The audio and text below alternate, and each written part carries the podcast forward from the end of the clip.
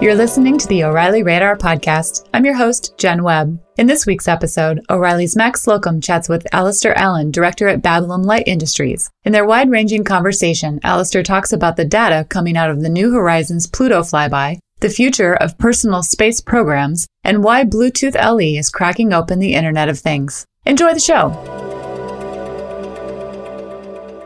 You've been working recently with Bluetooth LE, is that right? Yeah, that's right. How does that differ from traditional Bluetooth? So the only thing Bluetooth LE shares with traditional Bluetooth is the name. Oh, it's one of those. It's one of those. um, so Bluetooth LE is actually part of the Bluetooth 4 standard. Now, Bluetooth 4 standard has three different types of Bluetooth. It has Bluetooth that you're used to, Bluetooth Classic, which is what most people are calling it. Bluetooth LE, which is the low powered version of Bluetooth, and Bluetooth High Speed, which is actually based around Wi Fi and has absolutely no similarities with Bluetooth whatsoever. There's also the confusing terminology of Bluetooth Smart because Bluetooth LE is actually marketed as something called Bluetooth Smart. Then there's Bluetooth Smart Ready devices. These do Bluetooth Classic and Bluetooth LE. Um, and this is not meant to be confusing whatsoever. No, it to- makes total sense. Yeah. Absolutely. So I read in your session write up that there's some devices that employ Bluetooth LE, but they don't actually use the low energy part of it. Why is that? Right. So the, the whole point of Bluetooth LE is it's supposed to be low energy, right? It offers um, much constrained bandwidth, but in return it gives you much lower power constra- power usage, and the, the, constraints are much less. So effectively, you can use a Bluetooth low, uh, low energy device in a, a, low polling mode for maybe a year or so off a, a simple um, cell battery. It's a tiny little um, coin battery, which is pretty cool. You know, it, it, that enables you a whole bunch of things to do a whole bunch of things you couldn't do before. Um, the problem is that a lot of people aren't used to how Bluetooth LE works. In the past, you've probably thought about a radio as a telephone, right? You pick up the telephone, you talk, you wait, the person at the other end talks to you, then you talk to them. It's a it's an exchange, yes. Bluetooth LE more or less actually works like uh, a bulletin board. What happens is the radio posts information to the bulletin board, and every so often you go and grab information from the bulletin board. So it's a it's a sort of pub sub model, really, mm-hmm. I guess, is the way to put it for it in software terms. And you can also be you can also get the radio to notify you, uh, so you can subscribe to notifications on an LE radio. And a lot of the uh, LE chips, uh, chipset breakout boards that are shipping, especially to the maker market, have uh, a UART service. So effectively, they're layering this TXRX serial paradigm on top of this bulletin board paradigm. And it doesn't really work because effectively what you're doing is you're keeping the radio up the whole time. So the low energy features aren't used. Right. So, what's your motivation with working with Bluetooth LE? How, how, did you get into this? So, Bluetooth LE solves what I always called the 50% problem, um, which is that the Internet of Things is taking off because of smartphones, effectively, right now. This is why we're seeing this rapid growth suddenly in their hands, people have a way to interface into things, things that don't necessarily have to have screens or keyboards themselves. They have their smartphone. But the, the problem in the past was always how do you talk to these things? And of course, Wi Fi is one of the things that smartphones had, but Wi Fi takes a lot of power. Which means that things had to be connected to the wall. They had to have really big batteries, and it wasn't really that great. Bluetooth LE, now that Google Android also supports it, has solved the 50% problem. The 50% problem was only half the smartphones in the world, the Apple half, had Bluetooth LE. And now that all of the smartphones in the world have Bluetooth LE, or at least the more modern ones, there is a very easy way to produce low powered devices, wearables, um, embedded sensors, um, all this sort of stuff that anyone can access with a smartphone. Admittedly, the range is not great, you're 10 or 15 meters or so, but it, it's a real lever to, to drive the Internet of Things forward. And, and you're seeing a lot of the progress in the Internet of Things, a lot of the innovation is happening, especially on Kickstarter, around BLE devices. So it's cracking open the whole IoT. Yeah. What is your perspective on the term Internet of Things? I hate the term Internet of Things. Yeah, I thought you might. yeah. Um, the, the Internet of Things is neither about the Internet nor really the things. Um, I, I much prefer the, the academic term, which was ubiquitous computing. Mm-hmm.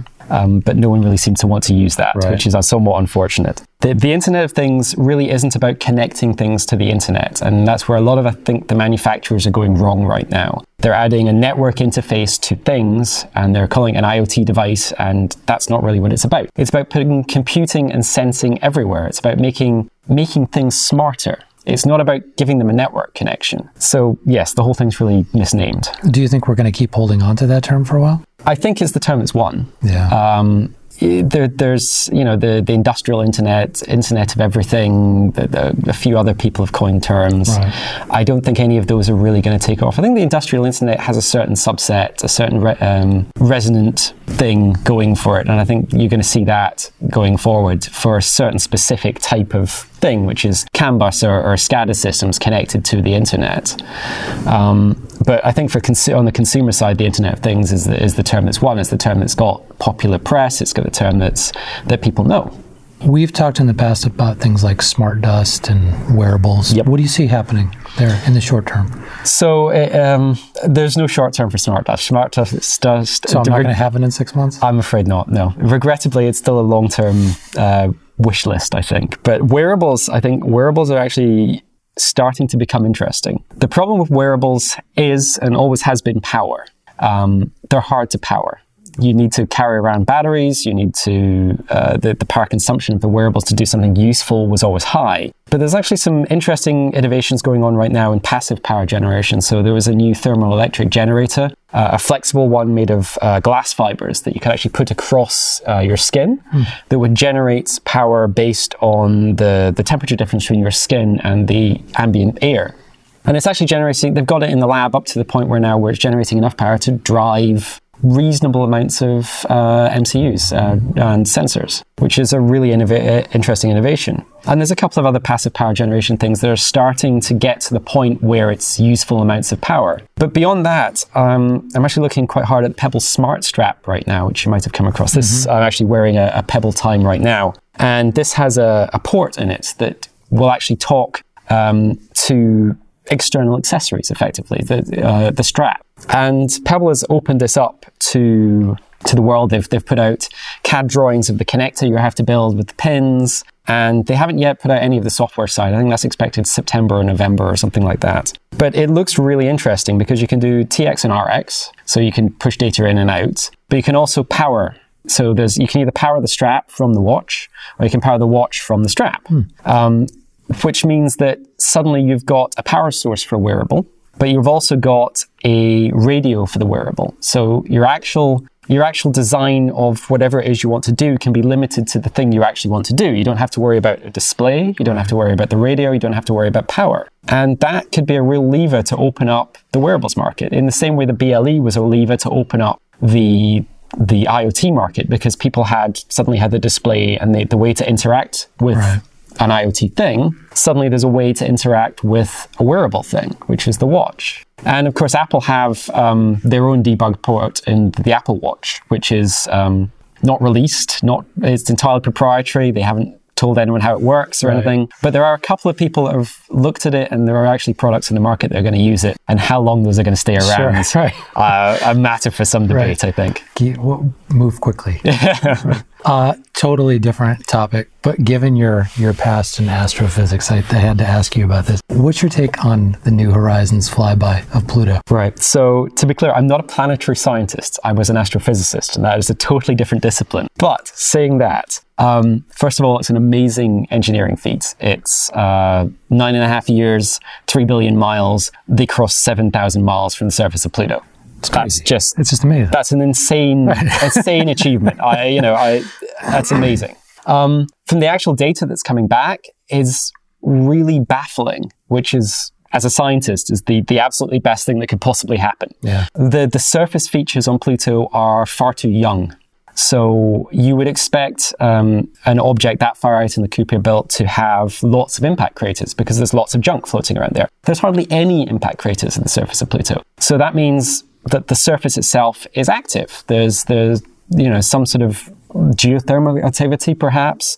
Um, something has happened to clean away all the impact craters. You know, there's a reason why Earth has no impact craters and the Moon has lots. Mm-hmm. We have plate tectonics, we have weather, we have all these sort of things that change that. Whereas the moon has none of these things, which is why you see the craters. Mm. And there should have been craters on Pluto, and there really isn't, which is interesting. Also, there's these huge mountain ranges, three and a half thousand meters tall, and they're pointy. There is no way the mountains on Pluto should be pointy. Earth has pointy mountains, right. but we have weather, we have flowing water. Titan has pointy mountains, but it has flowing methane. So does this mean Pluto has some sort of flowing liquid? It, I mean, the possibilities are going to be nitrogen or neon, perhaps. Seas of neon? Mm-hmm. That's just wasn't expecting that. No, wasn't expecting that. Right. And, and Charon itself is also equally, uh, Pluto's major moon is equally baffling. So there's some amazing things coming out of those results. And we're still, and despite the fact that flyby has happened, the spacecraft still has most of its data on board and mm-hmm. it'll be slowly transmitting that back. So yeah, there's fascinating insights going to come out of that mission. Fascinating. And, and where do you come down on planet versus dwarf planet? Um, it's a matter of semantics. If you right. want to call it a planet, I mean, it quite literally is. It, it's, it's entirely right? a matter of semantics. It's um, so, for instance, Ceres, the, the biggest asteroid in the asteroid belt. Well, for about 50 years, that was classed as a planet. It was the fifth planet from the sun. It had a planetary symbol. You know, the, the mm-hmm. original nine planets have planetary symbols. Ceres had a planetary symbol. Um, it was a planet, and we downgraded it 19 something or other. And you don't hear any nope. complaints about that. And you don't hear complaints about that because it was a while ago. Right. Um, and and Pluto is the same thing. It's it's it's going to it's the biggest of a whole bunch of Kuiper belt objects. And in fact, from Pluto, uh, New Horizons is now targeting another Kuiper belt object, and it's going to be fascinating to see yeah. the comparison between that and Pluto. Um, so call it a planet if it makes you happy. Good answer. Uh, last question for you: What people or projects are you following these days? So uh, I'm looking very hard right now at um, on the, the small scale uh, the, the, ESP uh, 8266, which is a, a, Wi-Fi chipset coming out of China. It uh, can be had in quantities of tens or hundreds for around two dollars a chip. It's a full uh, MCU, so it has GPIO ports. It's entirely flexible, and it has Wi-Fi on board, and it's cheap as chips. Mm. No, pun intended.